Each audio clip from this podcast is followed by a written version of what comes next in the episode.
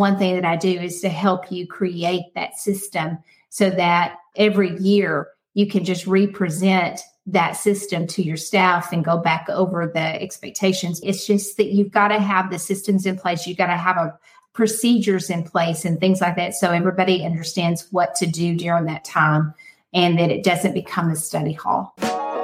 Welcome to the Teacher Goals podcast. This is your host, Erica Terry from Healthy Wealthy Educators, and I'm so excited to collaborate with Teacher Goals to bring you a weekly show that equips educators with best practices and actionable strategies to achieve success in the classroom and foster a more connected and empowered school community. Here, we learn by engaging in honest discussions with innovative teachers, administrators, and educational leaders. Are you ready to achieve your teacher goals?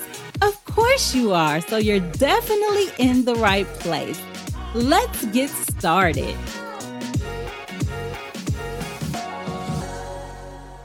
Hey there, welcome to episode 30 of the Teacher Goals podcast. This is your host, Erica Terry. And if you don't know anything about me, by now you should know that I keep it real. And let's be real, right? There is so much testing that happens, so much that goes along with data analysis and collecting data and testing and testing and testing and testing and prepping for the test that you know, you kind of get burnt out with the conversation stuff, right? Like if I'm being real, you're being real. You may have felt this way at times, but I am going to tell you that during today's conversation with Stephanie McConnell from Principal Principles, we are going to be discussing how to systematically monitor student growth to improve outcomes. And she shares a strategy with us that is going to definitely help you in your teaching practice. So if you looked at this topic and was like, I really don't want to listen to a conversation about testing or monitoring data, like you're kind of just tired of hearing about it, you are not going to be disappointed. You are going to learn about a great strategy that's going to help you win in the classrooms. But before we get into exactly how you're going to win. I just want to make sure that I am inviting you to join us live on Thursdays at 7 p.m. Eastern Standard Time. You can find us on Facebook in the Facebook group, LinkedIn, Twitter, or YouTube. And when you join us live, the benefit is that you get to ask our guests any question that you have.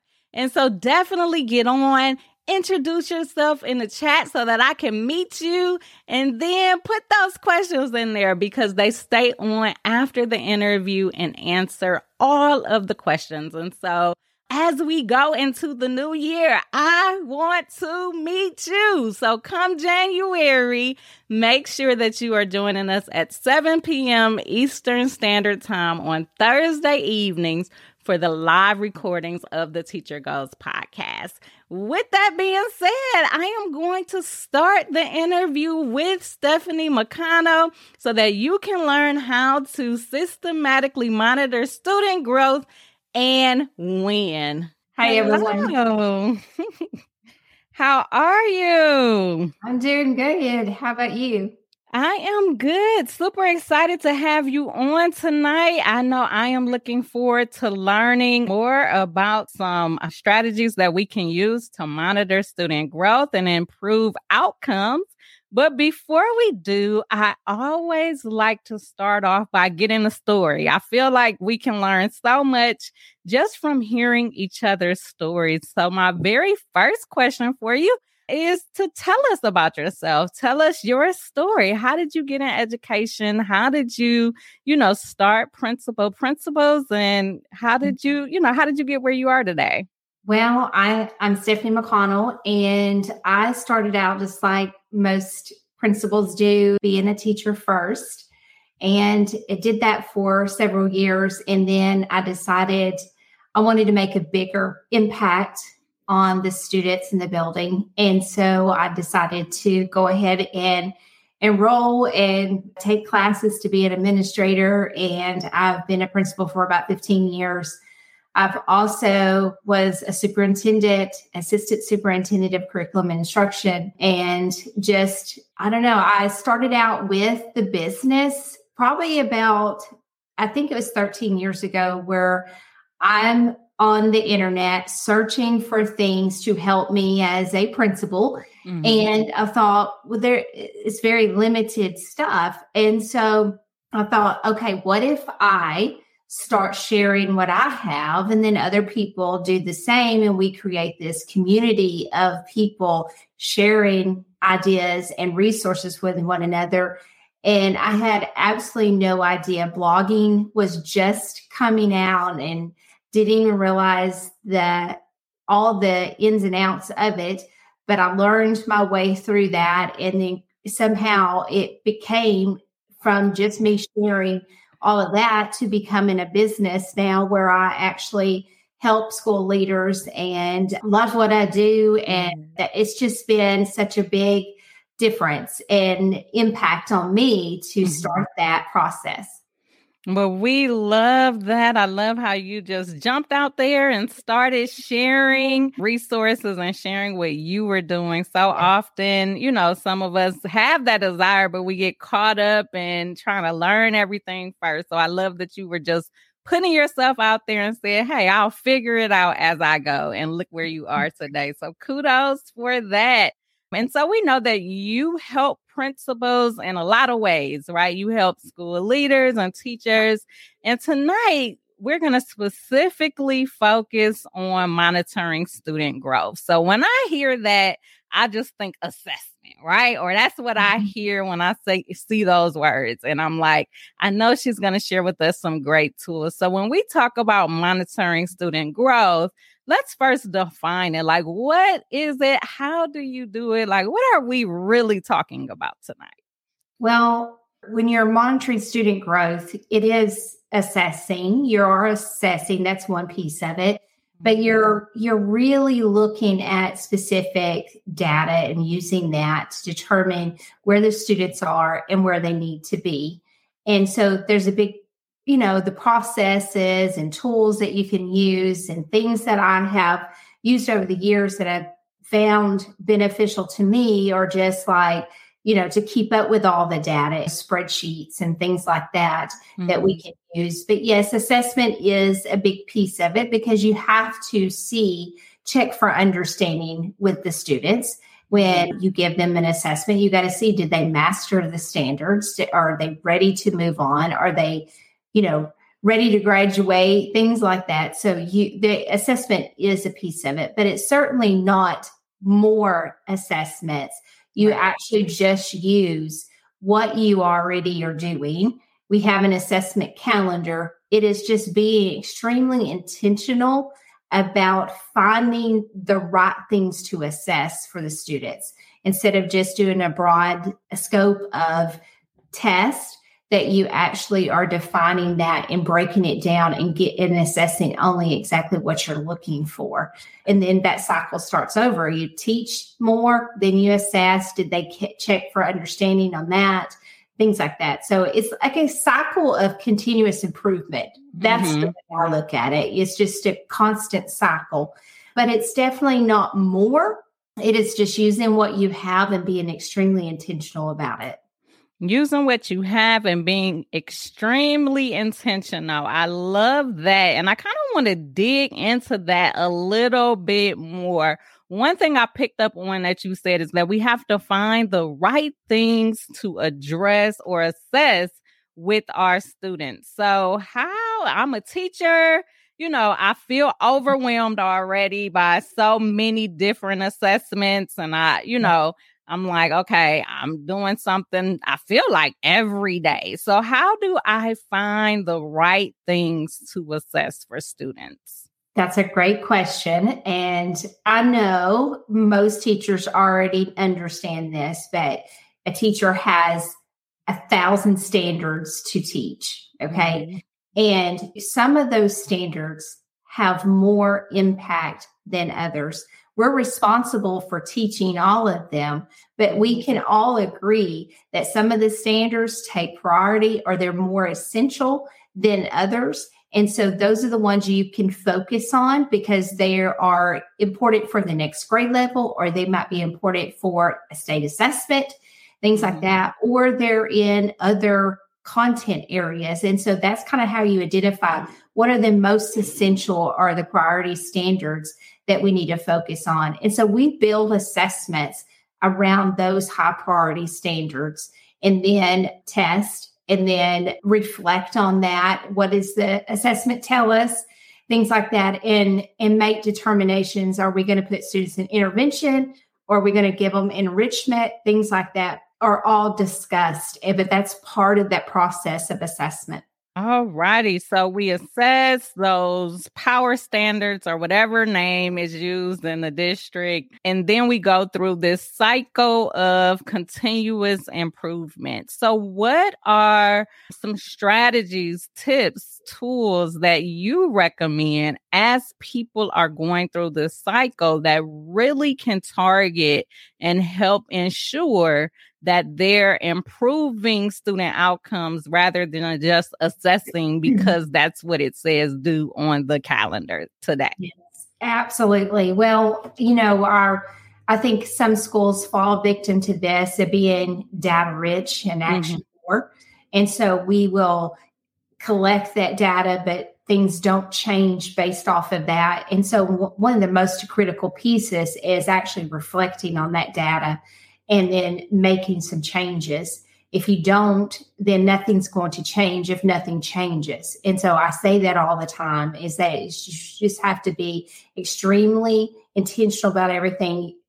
assess when the calendar says, but then have a data meeting following that and make decisions for our students and give them exactly what you need. And so that is kind of what how it stemmed me creating the win time system and win time stands for what I need. And it's actually given our students exactly what they need during the day, during an intervention or enrichment period of the day, which is built into our master schedule. So we, after we do that assessment, we have a data meeting. We determine, okay, where, what are we doing well? What do we need to change? What are students doing well? And what do the students need more of so that we can uh, intervene with them. And so we place them accordingly in win time groups. And then that cycle just begins again. So assess, you know, assess them, also teach, you know, rigorous teaching with very specific skills to address those things that were in the assessment. I mean, because if you don't, if you're just going to teach to the masses and really not specific to what that test just told you, then you're going to get the same results again. And so that's what we want to make sure that we avoid is another test that's going to tell us the same information again.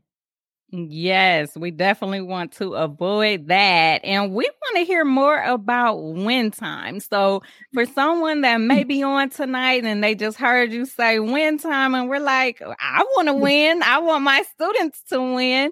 Tell us about win time. Okay, so here's the book, Win Time, and you can get this on Amazon or Walmart, Target, wherever you want.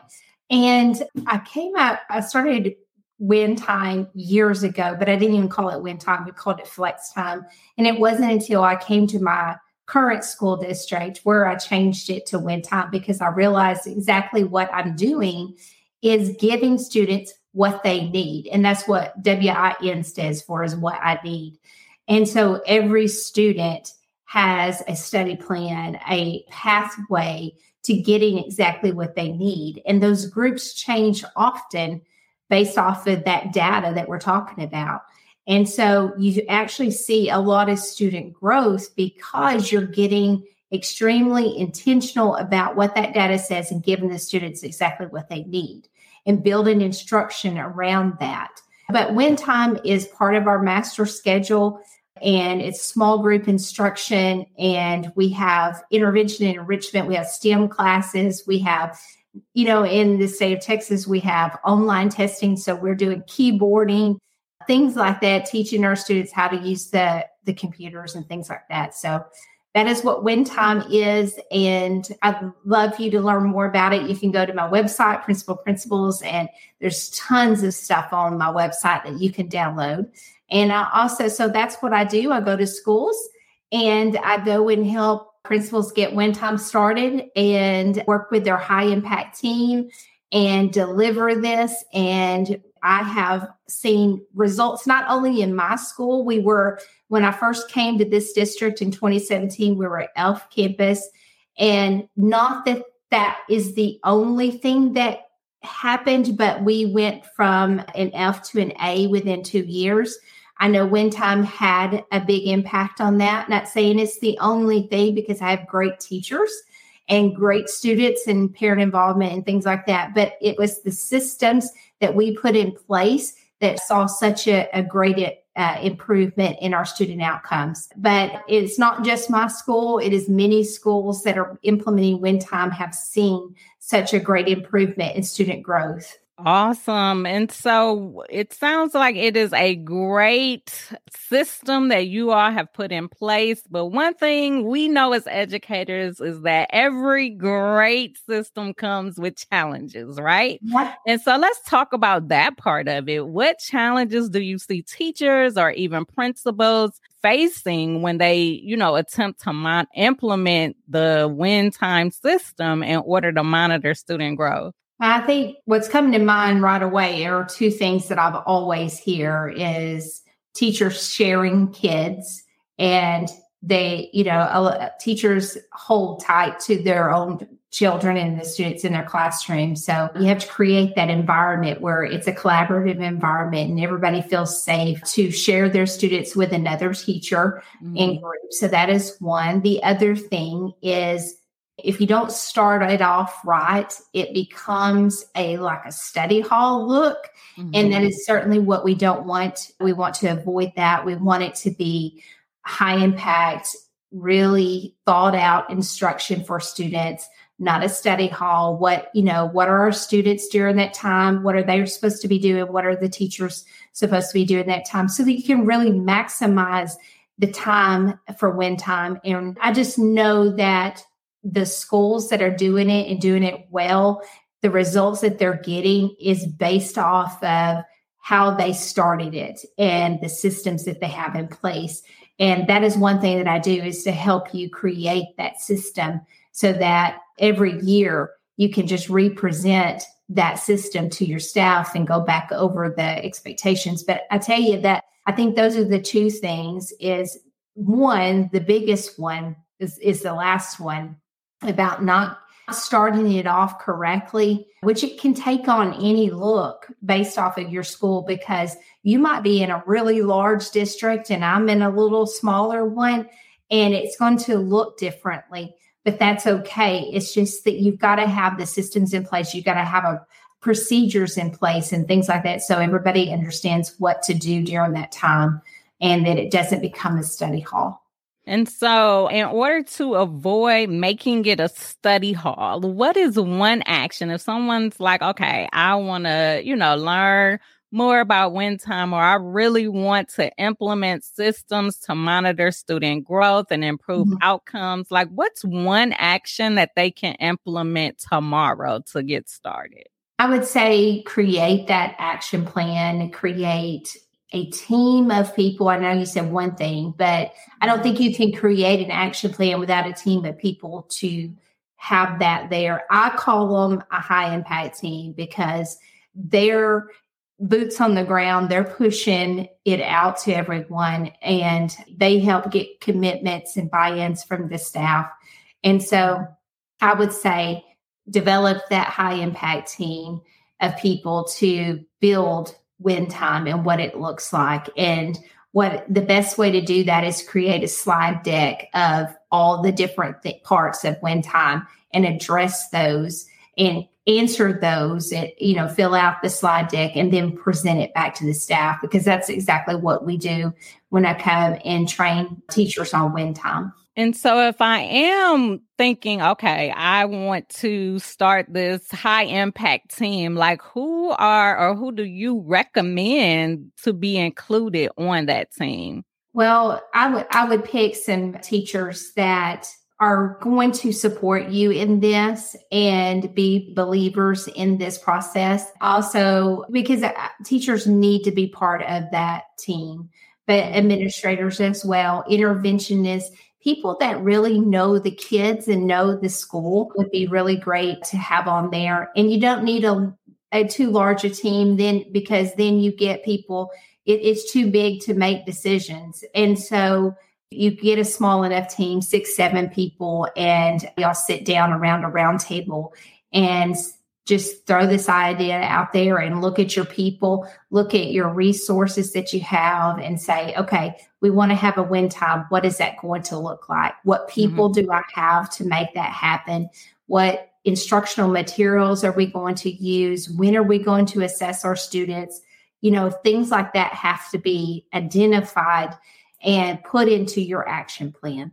Awesome. And so, for people that want to learn more about you, learn more about Win Time, tell us where can they find you? Well, my website is Principal Principles, and you can go there. And I have a ton of stuff. I have a shop, but I also have a blog that you can read anything you want to know about. And I, because I've been blogging on there for 13 years, I think.